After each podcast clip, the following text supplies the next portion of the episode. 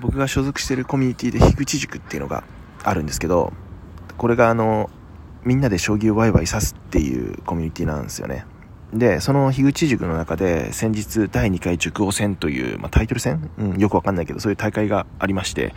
それがですね、まあ、先週終わっちゃったんですけど非常に盛り上がってめちゃくちゃ楽しかったんですよね。まあ、先週ってことで結構ロスっちゃってる感はなかないんですけど、今ちょうどその大会の中でこの対戦見たかったよねみたいな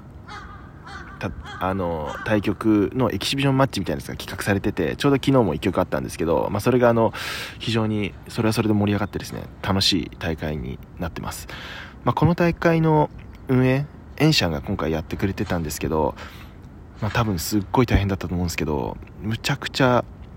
良くて、この大会の エムブイピー は完全にエンシャンだなと思いました。ありがとうございました。